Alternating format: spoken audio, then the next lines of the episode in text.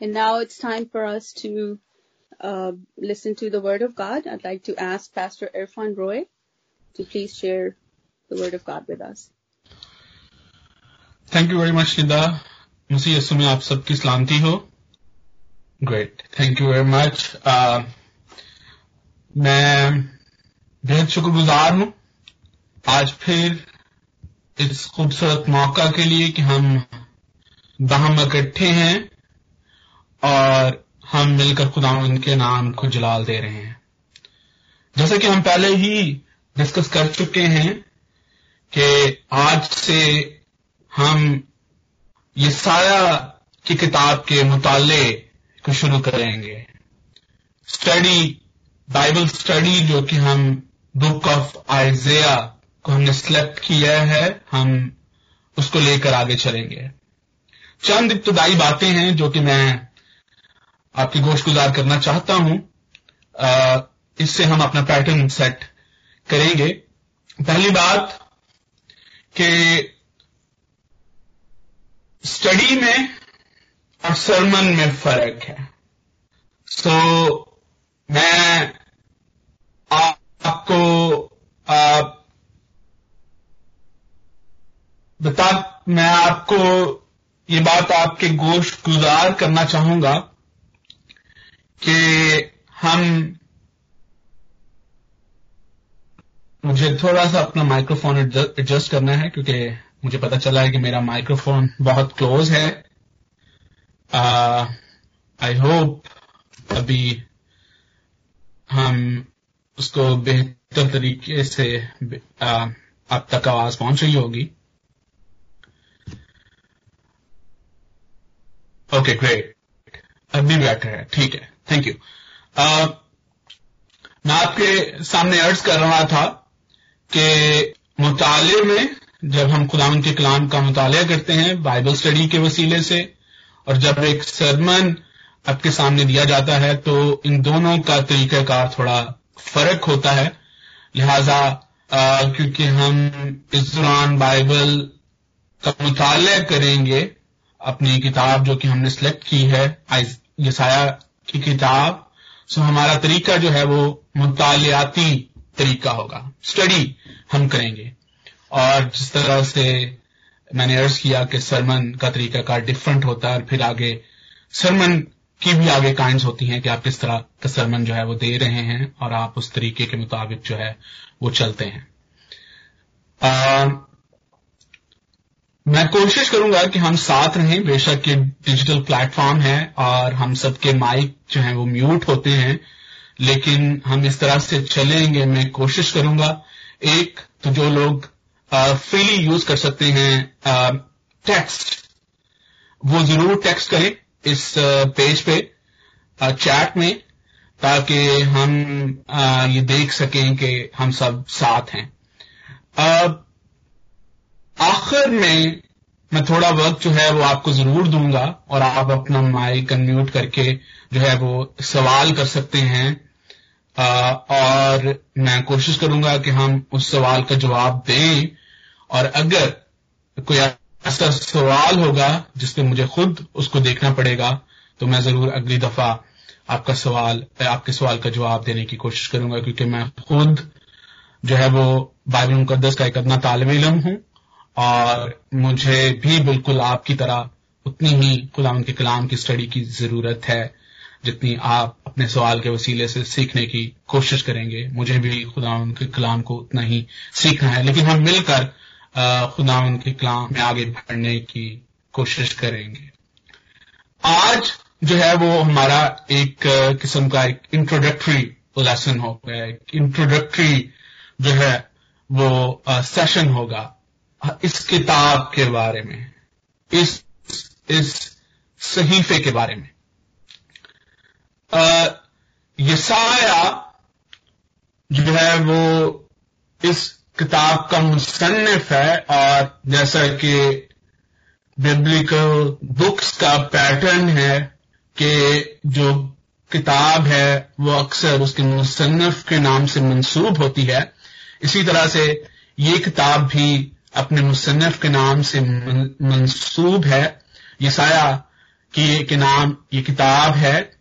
और जब हम यसाया लफ्ज, यसाया को देखते हैं तो इसका मतलब है, यहोवा निजात है। यावे इज़ साल्वेशन। जैसे मैंने अर्ज़ किया कि इसका जो ऑथर जो मुसन्फ के नाम से किताब है ये साया इस किताब का लिखने वाला है और हम ये साया के, के बारे में और ज़्यादा भी आगे देखने की कोशिश करेंगे। जितना खुदा उनके कलाम ने हमें ये साया के बारे में मुकाशफा बख्शा है हम उसके बारे में ये साया हम ये साया के बारे में सीखने की कोशिश करेंगे। दो तीन चीज़ें बड़ी अहम है जब हम ये साया की किताब को देखते हैं या हम किसी भी बाइबल में से किसी भी टेक्स्ट को, किसी भी बुक को देखते हैं तो चंद एक चीज़ें हैं जो कि हमें किताब को बेहतर तरीके से समझने के लिए, मतन को बेहतर तरीके से समझने के लिए, किसी भी हवाले को बेहतर तरीके से समझने के लिए हमें चंद ऐसी बातें हैं जिनको देखना बहुत ज़रूरी है। पहली बात, कि जब हम जिस मतन को देख रहे हैं, जिस हवाले को देख रहे हैं जिस किताब को देख रहे हैं, वो उस उस वक्त का जो टाइम पीरियड था, वो क्या था? उसकी, उस, उसकी तारीख जो है, वो क्या थी? फिर हम उस कल्चर को भी देखने की कोशिश करते हैं कि खुदामंद का पैम्बर जिस किताब का मुसन्फ है, जो कि मतन का मुसन्फ है, बेशक हम जानते हैं कि खुदा अपने इल्हाम के वसीले से खुदा ने अपने लोगों को अपना मुकाशा बख्शा, लेकिन लोगों ने, नबियों ने, रसूलों ने खुदावन के उस इल्हाम के मुताबिक पाकरू की तहरीक के वसीले से अपनी अपनी जगह पर रहते हुए अपने अपने कल्चर में रहते हुए अपनी अपनी ज़ुबान के मुताबिक उसको हमारे लिए तहरीर किया। लिहाजा हमें उन चीज़ों को खुदा के कलाम को बेहतर तौर से समझने के लिए, जिन जिन, जिस कल्चर में जो ज़ुबान इस्तेमाल हुई, जो वक्त था, जो ट्रेडिशंस थी, जो टाइम पीरियड था, इन सबको समझना बहुत ज़रूरी है। जब हम ये साया की किताब को देखते हैं तो ये साया ने जिस दौर में मिनिस्ट्री की अगर हम उसको तारीखी इतबार से देखते हैं तो ये साया का जो पीरियड था, उसकी मिनिस्ट्री का जो पीरियड था, वो 740 बीसी से 680 बीसी का पीरियड है। It's a long period for a prophet to minister his people मैंने के सामने अर्ज़ किया 740 बीसी से 680 बीसी और ये भी मैं आपके सामने अर्ज़ करता चलूँ कि जब हम तारीख को देखते हैं, जब हम तारीखी अदवार को देखते हैं, जब हम तारीखी सालों को देखते हैं, सालों का ज़िक्र करते हैं तो जब हम आप जानते हैं कि it's divided there two periods before Christ and AD जिसके बारे में मुख्तलिफ़ एब्रीवेशन है, लेकिन हम उसको कहते हैं कि after the birth of Jesus Christ जब हम एडी बीसी में होते हैं तो हम आप इस तरह से कहें कि ऊपर से नीचे की तरफ़ आते हैं। जैसे मैंने आपके सामने अर्ज़ किया कि सेवन सेवन फोर्टी बीसी से यसाया ने अपनी खिदमत का आगाज़ किया, और मैंने कहा कि उसकी खिदमत सिक्स एटी बीसी तक थी। यानी हमने 740 से स्टार्ट किया और हम कह रहे हैं कि वो 680 में उसकी खिदमत जो है वो इख्ताम पजीर हुई। यानी हम तारीख में ऊपर से नीचे की तरफ़ आ रहे हैं। हम सदियाँ जो हैं, वो कम हो रही हैं, क्योंकि हम जा किस तरफ़ रहे हैं?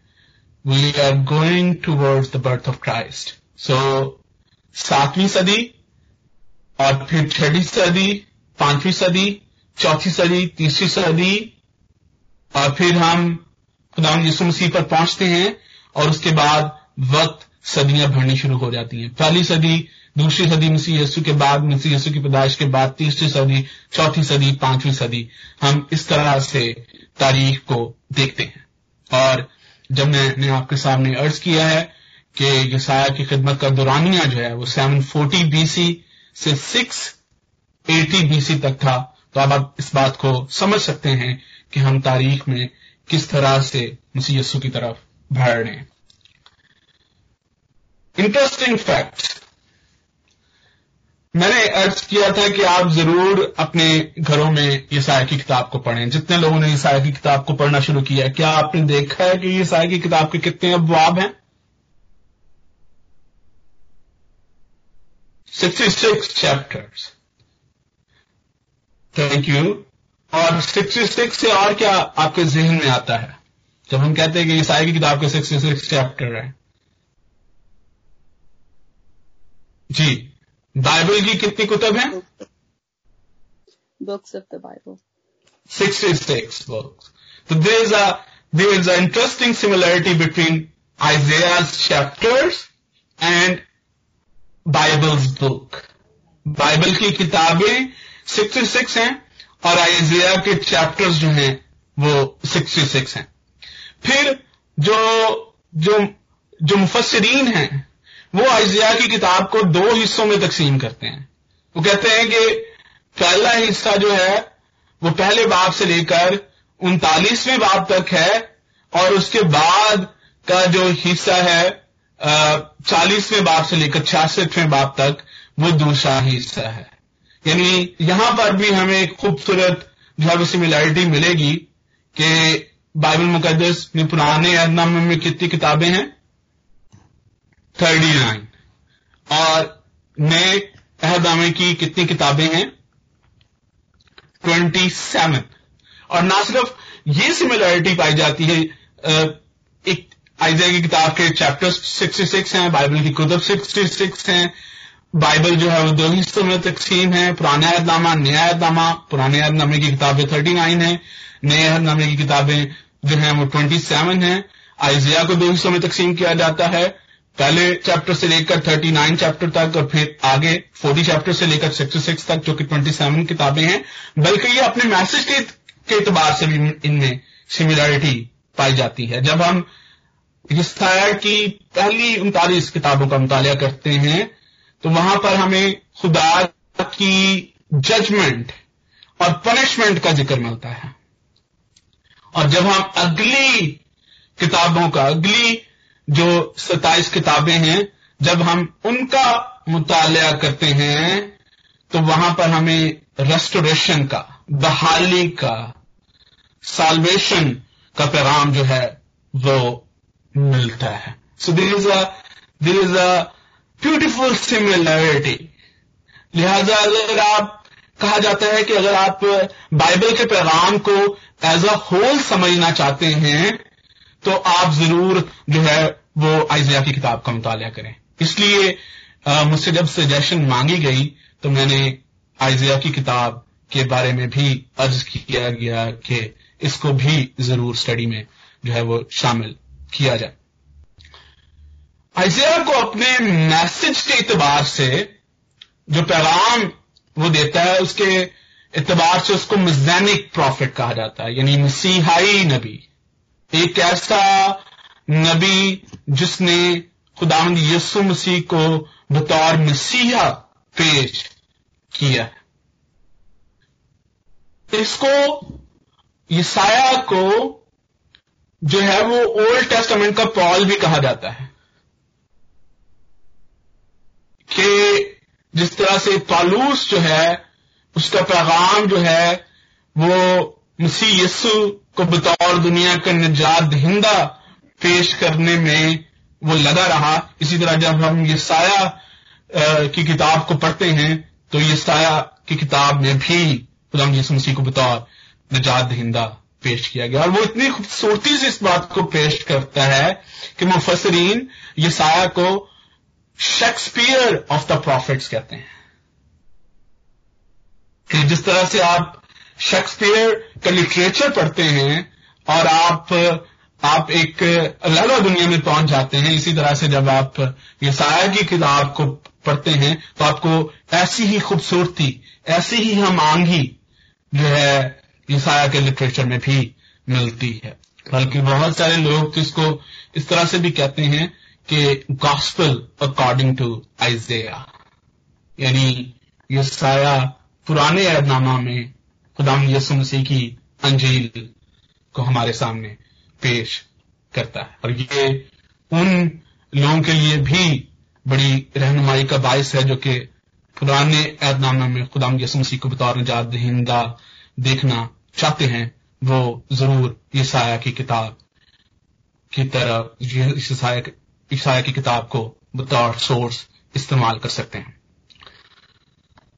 ईसाया के बारे में रवायात हैं, जब हम ताल तालमूद को देखते हैं, जो लोग तालमूद के बारे में जानते हैं, और जिनके लिए ये लफ्ज नया है, मैं उनके लिए अर्ज़ करता चलूँ। तालमूद जो है वो यहूदियों की बड़ी ही मुकदस रवायती किताब है, जिसमें आप ये कह सकते हैं कि आसान लफ्जों में मैं आपके सामने इस तरह से इसको पेश कर सकता हूँ कि जिसमें शरीयत की तफसीर बयान की गई है।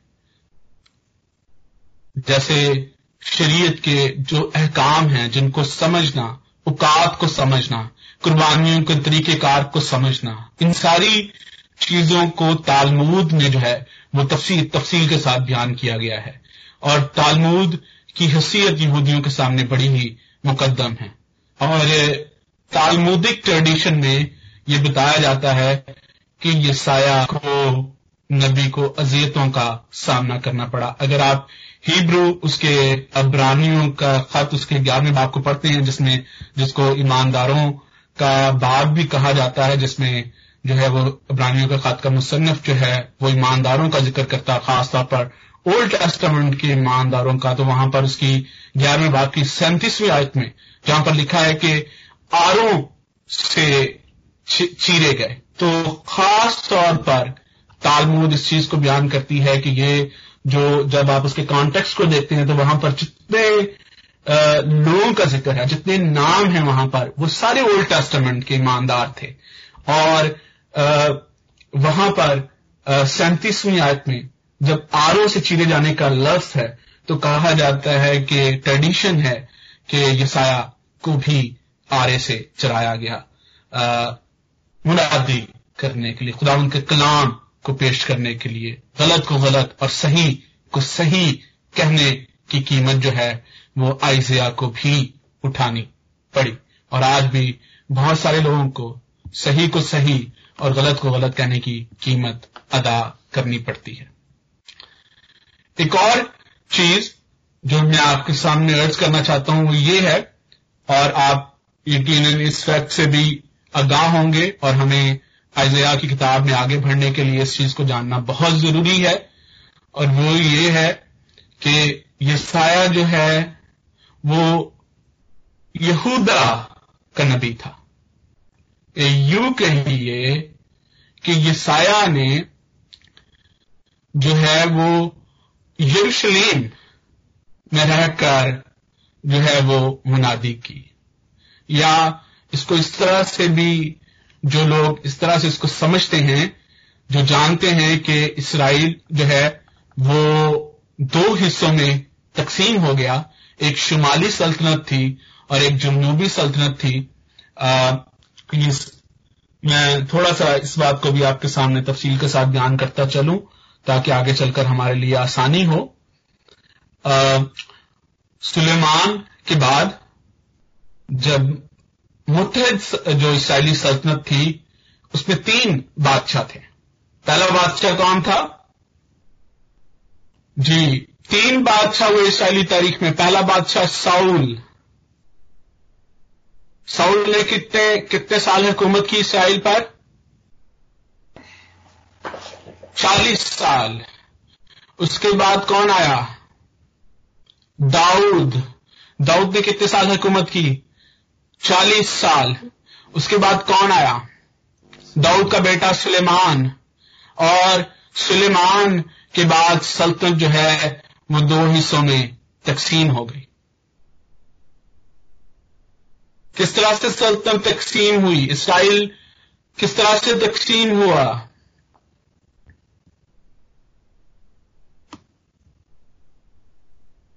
आपको याद है वो कहानी?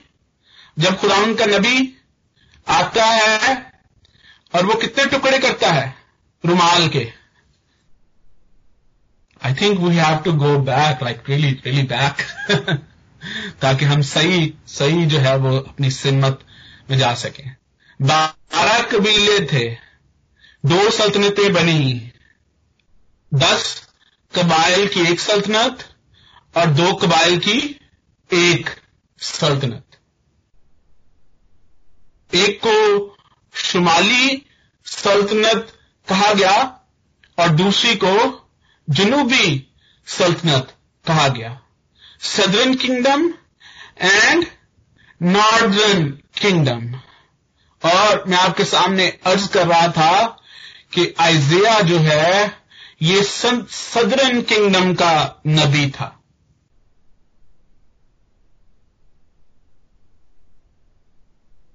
आप, आप आपको ये तारीख याद रखनी एक आपको डेट्स याद रखने की ज़रूरत नहीं है लेकिन आपको ऑर्डर ज़रूर याद होना चाहिए। क्योंकि जब आप पुराने यादनामों को पढ़ते हैं तो जब तक आपको ये ऑर्डर और ये इवेंट्स याद नहीं होंगे, आपको खुदा के कलाम को बेहतर तौर से देखना, समझना जो है, वो आपके लिए मुश्किल होगा। लेकिन अगर आप इन इवेंट्स को, इस टेक्नोलॉजी को याद कर लेंगे तो आपके लिए बहुत ज़्यादा आसानी हो जाएगी। ये सारा जिस वक्त सदर्न किंगडम में खुदावन का कलाम सुना रहा था तो नॉर्दर्न किंगडम में जो है, वो उसके कंटेम्प्रेरी जो हैं होसिया और मीका जो है, वो खुदावन का कलाम सुना रहे थे। Micah is prophet for northern kingdom at that time इसके साथ साथ मैं आपके सामने ये भी अर्ज़ करूँ मुझे मैं अब पहले जो है वो तारीखों की तरफ़ आऊँगा क्योंकि हमें इसमें थोड़ा सा हम चाहेंगे कि हम शुरू में ही इन चीज़ों के बारे में सीख लें ताकि आगे जाके हमारे लिए आसानी हो सके।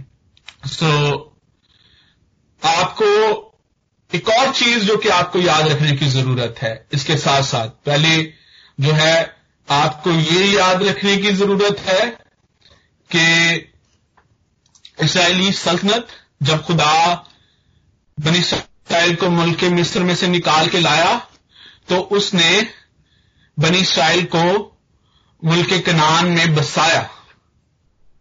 और जब वो मुल्क कनान में रहने लगे तो खुदा उनका कोई, उनके पास कोई बादशाह नहीं था।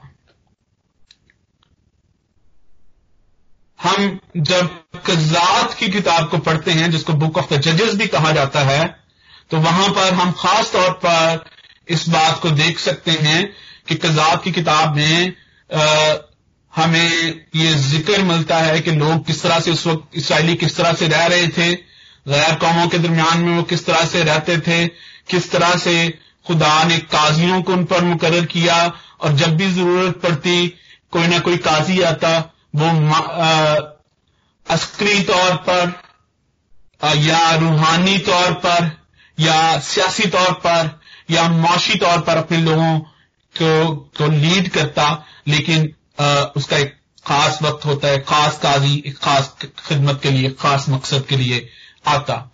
लेकिन उसके बाद इसराइलियों ने खुदावन से तकाजा किया खुदा से ये तकाजा किया कि जिस तरह से उनके इर्द गिर्द जो लोग हैं जिस तरह से उनके इर्द गिर्द जो कौमें बसती हैं, जिस तरह से उनके बादशाह हैं, उनको भी बादशाह चाहिए।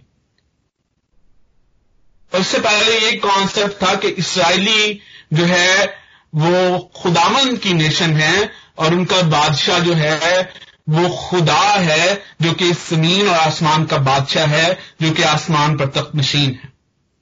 और खुदा ने उनको कहा कि क्योंकि तुम लोगों ने तकाजा किया है इसलिए मैं तुमको बादशाह पता करूँगा। और खुदा ने सैमुअल को जो है वो चुना कि वो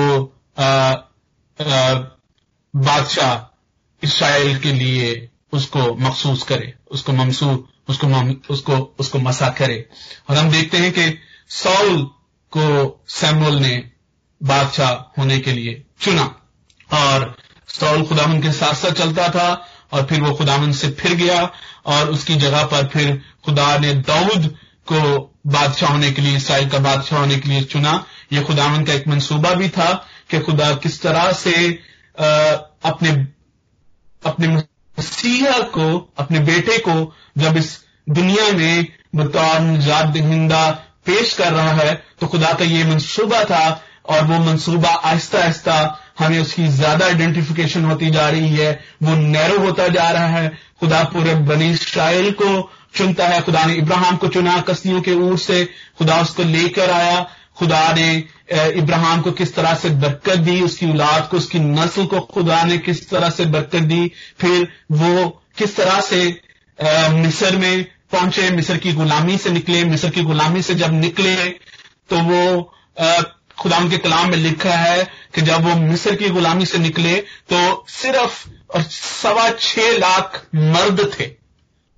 और मुफसरीन कहते हैं कि अगर हम उसको आज के मुताबिक जो है, जिस तरह से एक घराने में अगर हम चार लोग लगाएँ तो ये तकरीबन तेईस से चौबीस लाख लोगों की जमात थी जो कि बनी इसराइल से निकली। और अब खुदावंद अपने मंसूबे को जो है वो नैरो करता जा रहा है। खुदावन का ये मंसूबा था कि यसी के तने से वो कॉम्पल निकले, जिसकी उसकी जड़ों से वो बारह बशाख पैदा हो। और अब खुदा दाऊद को, जो कि यसी के यसी का बेटा है, जो कि जो कि उस उस उस कबीले से है खुदावन उसको बादशाह मुकर करता है।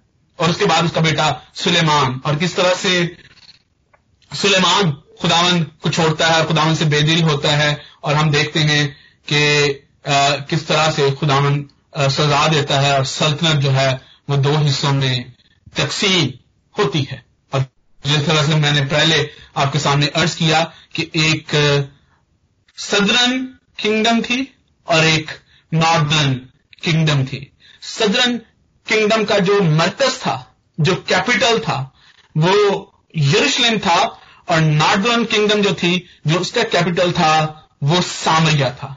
और क्योंकि नॉर्दर्न, सदर्न किंगडम का कैपिटल जो है वो यरूशलेम था, इसलिए हमेशा से जो है जब हम खुदाम के कलाम को पढ़ते हैं तो अक्सर सदर्न किंगडम के लिए भी इसराइल का लफ्ज इस्तेमाल हुआ है। जब हम इसको तारीखी एतबार से देख रहे हैं तो मैं आपके सामने ये अर्ज़ करता चलूँ कि आपको बाइबल मुकदस में जब हम इन सालों में से गुजरते हैं, जब हम सेवन फोर्टी से सिक्स एटी की तरफ़ बढ़ते हैं तो आप तीन कुतब का मुताल जो है वो कर सकते हैं। कंटेम्प्रेरी किताबें हैं ये, होशिया, मीका और ये आप इनको ज़रूर देखें। इसके बाद आप आप उन किंग्स को जो कि इस दौरान इसराइल पर दोनों तरफ़ यहूदा के कबीले पर भी और इधर से सामिया की तरफ़ भी जो बादशाह गुजरे आप उनके बारे में भी देख सकते हैं। जब हम आ, सामरिया आ, को देखते हैं तो वहाँ पर भी हमें ऐसे नाम नज़र आते हैं जैसे तिलगत क्लासर शॉलमंसर सरगून सनहिरब और इस तरफ़ से जो यहूदा के बादशाह थे, जिनमें उजिया युताम आहस और हिस्किया बादशाह इस दौर के बादशाह हैं। एक और बात जो कि मैं ज़रूर आपके सामने बयान करता चलूँ। इस किताब में बहुत सारी नेशंस का भी ज़िक्र है। जिनके खिलाफ नबूतें इस कलाम में मौजूद हैं। इसमें सीरिया का ज़िक्र है असूर इसमें बाबल बबलियन इसमें जो है वो मुआब का ज़िक्र है, इसमें शाम का ज़िक्र है, इसमें इथोपिया का ज़िक्र है, इसमें मिस्र का ज़िक्र है, इसमें अदोम का ज़िक्र है, इसमें अरब का ज़िक्र है और इसमें तायर का ज़िक्र है। इस तरह से आपको काफ़ी नेशंस जो हैं वो इस किताब में उनके खिलाफ जो है वो नबूतें मिलेंगी, क्योंकि सारी नेशंस जो हैं, ये इसराइल के इर्द गिर्द आबाद थी। मुल्क के नाम मुल्क मौदा के इर्द गिर्द आबाद थी, जिनके साथ जो है वो इसराइली रह रहे थे। और आपको इनके इनके इनके बारे में आपको पता चलेगा। एक और बात जो कि मैं आपके सामने रखना चाहता हूँ, वो ये है कि जिस तरह से खुदा बन इसराइल को खुदा ने मुल्क नाम में लाकर आबाद किया। उस वक्त जो आप ये कह लें कि माशरती और सियासी और अस्करी सूरत हाल थी उनके इर्द गिर्द। हमें उसके बारे में भी इल्म होना चाहिए।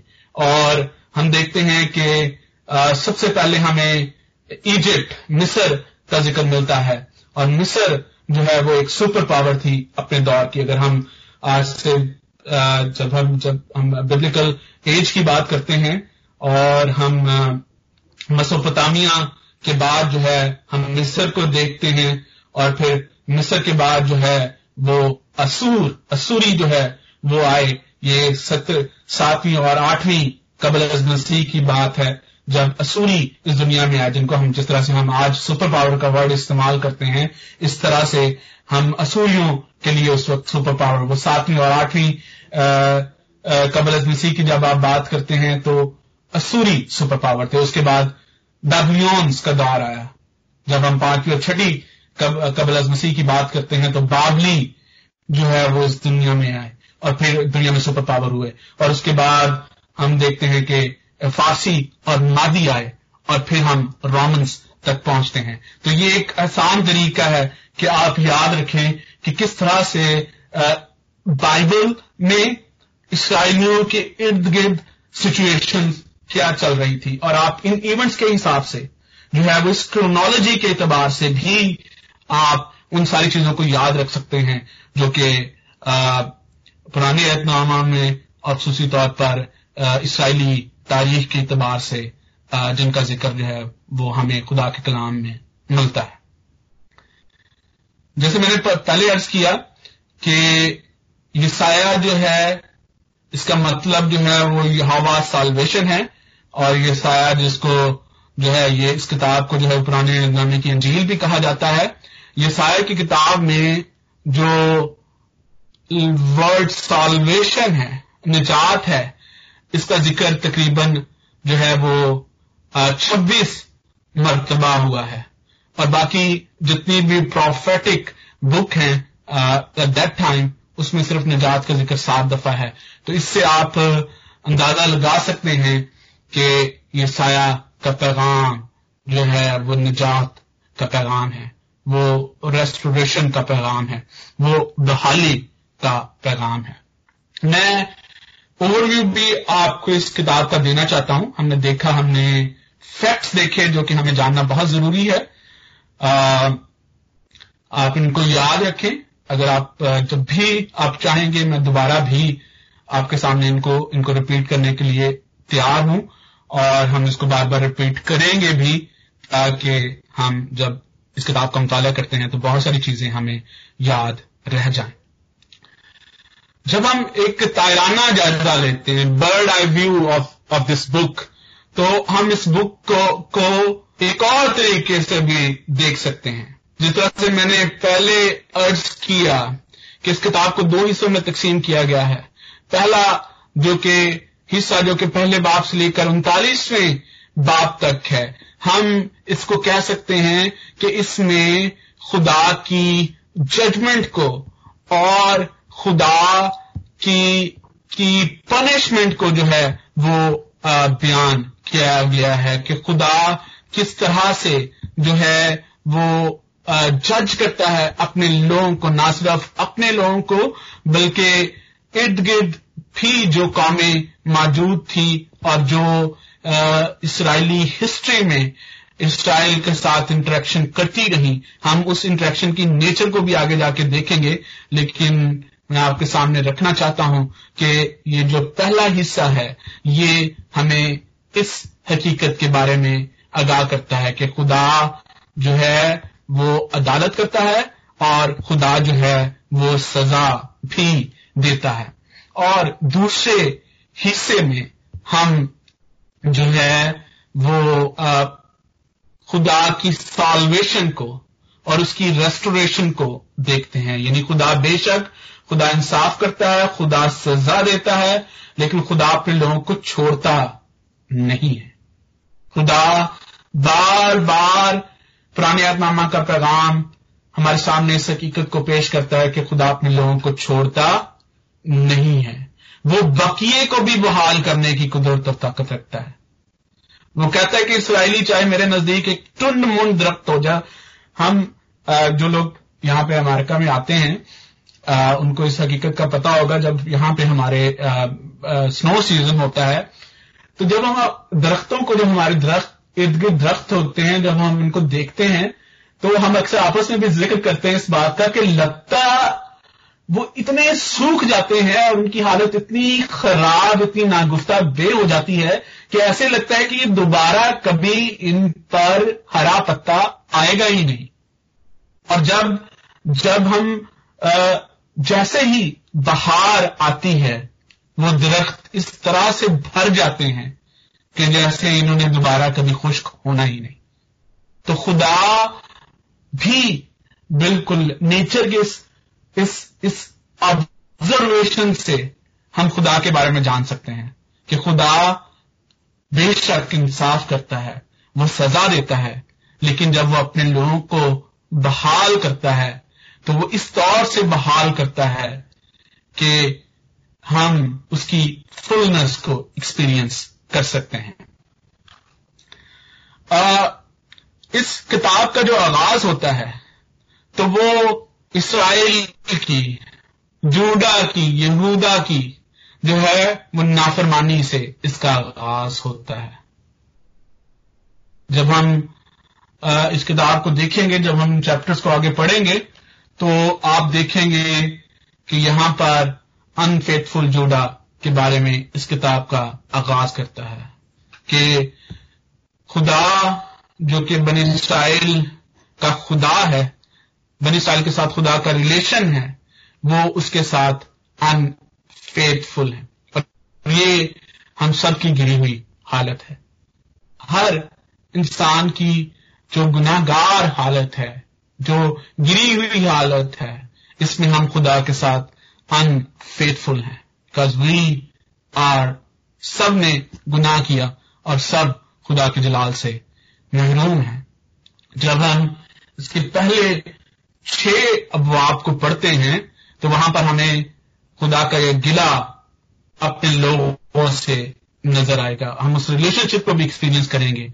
हम उस गिले को भी एक्सपीरियंस करेंगे। हम उस गिरी हुई हालत को भी एक्सपीरियंस करेंगे। हम उस बिगाड़ को भी एक्सपीरियंस करेंगे, जो कि गुनाह की वजह से आता है।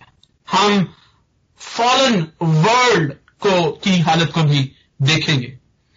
और आगे जाके जो है, हम देखेंगे कि खुदा किस तरह से यसाया को अपनी खिदमत के लिए बुला, बुलाता है। यसाया की बुलाहट के बारे में भी हम देखेंगे। पहली आय से लेकर, पहले बाप से लेकर बारहवें बाप तक आप कह सकते हैं कि इसमें हमें ऐसे मजामीन मिलेंगे जो कि इंसान की गिरी हुई हालत को, इंसान की नाफरमबरदारी को अनफेथफुलनेस को जो है ये और यसाया की बुलाहट को और खुदा किस तरह से यसाया को तैयार करता है कि वो जाए और खिदमत करे बनी इसराइल में। आ, उसके बारे में हम देखेंगे और उसके बाद जो है वो अगले जो बाब हैं तेरह बाब से लेकर सत्ताईस बाब तक वहाँ पर हमें ज़िक्र मिलेगा कि खुदा किस तरह से जो दूसरी कौमें हैं वो सारी कौमें जिनका ज़िक्र मैंने आपके सामने किया कि खुदा उनके साथ किस तरह से इंटरेक्ट करता है। और खुदा उनके गुनाह की उनको किस तरह से सजा देगा। एक और आ, बड़ी खूबसूरत बात यह भी है कि खुदा यहाँ पर इस किताब में अगर आप तेरह बाप से लेकर सताइसवें बाप तक को देखें तो वहाँ पर हमें उन गैर कौमों के, के खिलाफ डिफरेंट नबूतें खुदा की हमें मिलेंगी। और फिर आगे जाके खुदा जो है वो अट्ठाईसवें बाप से लेकर पैंतीसवें बाप तक अगर हम देखेंगे तो वहाँ पर खुदा हमें अपने मंसूबे के बारे में कि इसराइल को लेकर यरूशलेम को लेकर खुदावन का मंसूबा क्या है? खुदावन हमेशा अपने लोगों पर अपने मंसूबे को ज़ाहिर करता है। और हम, यहाँ पर हम अट्ठाईसवें बाप से लेकर पैंतीसवें बाप तक हम खुदा के मंसूबे को देखेंगे कि खुदा का रेस्टोरेशन का प्लान क्या है? बहाली का प्लान क्या है? सालवेशन का प्लान क्या है खुदा का? और फिर हम अगले चंद अबवाब में 36 टू 39 हम इसको ब्रिज पीरियड भी कहते हैं, कि जब लोग खुदा पर ट्रस्ट करते हैं, जब लोग खुदा को अपना निजात दहिंदा कबूल कर लेते हैं। जब खुद, जब लोग अपने अपनी अनफेथफुलनेस से निकलकर फेथफुलनेस में एंटर हो जाते हैं तो फिर खुदा किस तरह से बहाली बख्शता है। जब आप चालीसवें बाप के लेकर जो है वो कामन में बाप तक पढ़ेंगे तो वहाँ पर खुदा कंसोल करता है लोगों को। उनको उनको कंफर्ट का पैगाम देता है। और फिर अगले अबवाब को, जिसमें चंद मशहूर अबवाब भी शामिल है, यसाया त्रिपन बाब बहुत सारे लोगों को जुबानी भी याद है। यहाँ पर हमें खुदा की रिडम्पशन कि खुदा हमें निजात देगा किस तरह से, वो हमें इसका इलम होता है। और फिर आगे जो छप्पन बाप से लेकर छियासठवें बाप तक हमें जो है वो रेस्टोरेशन वहाँ पर नज़र आती है कि खुदा अपने लोगों को किस तरह से बहाल करेगा और बहाली की बरकत जो है वो क्या होंगे? अभी तक आ, मैंने आपके सामने जो है वो आ, आप कह लें कि इन जनरल जो कुछ ये साया की किताब में और ये साया के इर्द गिर्द चल रहा था मैंने उस बात को आप, आपके सामने पेश किया है। अभी तक अगर आप इस हवाले से कोई बात करना चाहें, इन फैक्ट्स के बारे में हिस्ट्री के पीरियड के बारे में, अगर आपके पास कोई इंफॉर्मेशन है और आप उसको शेयर करना चाहते हैं तो आपके लिए भी मौका है कि आप बात कर सकते हैं, पूछ सकते हैं, या आप हमें, अगर आपके पास कोई इंफॉर्मेशन है तो आप ज़रूर उससे आगाह भी हमें कर सकते हैं। आज भाई साहब मैं पूछना चाह रहा हूँ कि आपने ना यहाँ पर दो सल्तनतों के बारे में बताया है, शमाली सल्तनत और जनूबी सल्तनत। तो क्या कोई मशरकी और मगरबी भी सल्तनत थी? जो इसराइल था, वो अपनी अपनी जो उसकी, उसका जोग्राफिया था, उसके लिहाज से जब आप, आपको जब भी मौका मिले, आप ज़रूर एटलस चेक करें। अगर मेरे, अगर अब हम देख रहे होते तो मैं ज़रूर उस एटलस को आपके लिए ज़रूर तैयार करता जिसमें आपको मैं, जो इसराइल है, और जिस तरह से इसराइली, इसराइल सिचुएटेड था सिचुएटेड है, हम उसको भी देख सकते थे, और किस तरह से कबाइल सिचुएटेड थे। आपको, आप हम सब जानते हैं कि खुदा ने एक प्लान बख्शा कबायल को भी, जो है वो इसराइल में सेटल होने के लिए। और उस उस नक्शे के मुताबिक उस जोग्राफी के मुताबिक जो यहूदा और बनियामीन का कबीला था और उनके साथ एक आधा कबीला जो साथ में वो जो है वो साउथ की तरफ़ क्योंकि वो आ, जो है वो सिचुएटेड थे इसलिए उनको सदर्न किंगडम कहा जाता था। और क्यों और बाकी जो है वो जो सामरिया और जितने भी बाकी जो है वो दस कबायल थे वो नॉर्थ की तरफ़ सिचुएटेड थे तो इसलिए उनको नॉर्दर्न किंगडम कहा जाता था। इसके अलावा क्योंकि इसराइल जो है वो बारह कबाइल में मुनकसम था और उनकी जो डिवीज़न है वो इस तरह से हुई कि दो कबाइल एक तरह से इन जनरल जब हम बात करते हैं और जब हम उनको उसको उसको डीपली देखते हैं तो फिर हम आगे जाके भी चीज़ों को देख सकते हैं कि कुछ इस तरह से खानदान थे कुछ इस तरह से लोग थे जो कि जनूबी सल्तनत के साथ शामिल थे। आ, लेकिन इन जनरल जब हम बात करते हैं तो हम ये कहते हैं कि जोग्राफी के लिहाज से जब बारह कबाइल तकसीम हुए तो दो कबाइल एक तरफ़ रह गए, जो कि बिनियामीन और यहूदा का कबीला था कबीला था, और बाकी जो दस कबाइल थे, वो क्योंकि नॉर्थ की तरफ़ जो है सामरिया क्योंकि नॉर्थ की तरफ़ सिचुएटेड था, जो कि कैपिटल बना। ठीक है? जब आप अंबिया अस्कर को पढ़ेंगे तो आप वहाँ पर देखेंगे कि जैसे हम में से बहुत सारे लोग जिन्होंने मुझे उम्मीद है कि हम में से ज़्यादातर लोगों ने जो है वो मुगल सल्तनत के बारे में पढ़ा है। या आप ये कहिए कि जितनी भी हुकूमतें आई हैं, जितने भी सुपर पावर्स आई हैं तो जहाँ पर बादशाह अपना तख्त लगाता है, वो हमेशा जो है वो वो वो चीज़ जो है वो कैपिटल बनती रही है, वो मरकज बनता रहा है। तो जो उस तरफ़ बादशाह आते थे, जो नॉर्दर्न किंगडम की तरफ़ बादशाह आते थे, वो हमेशा जो है वो सामरिया को प्रेफर करते थे।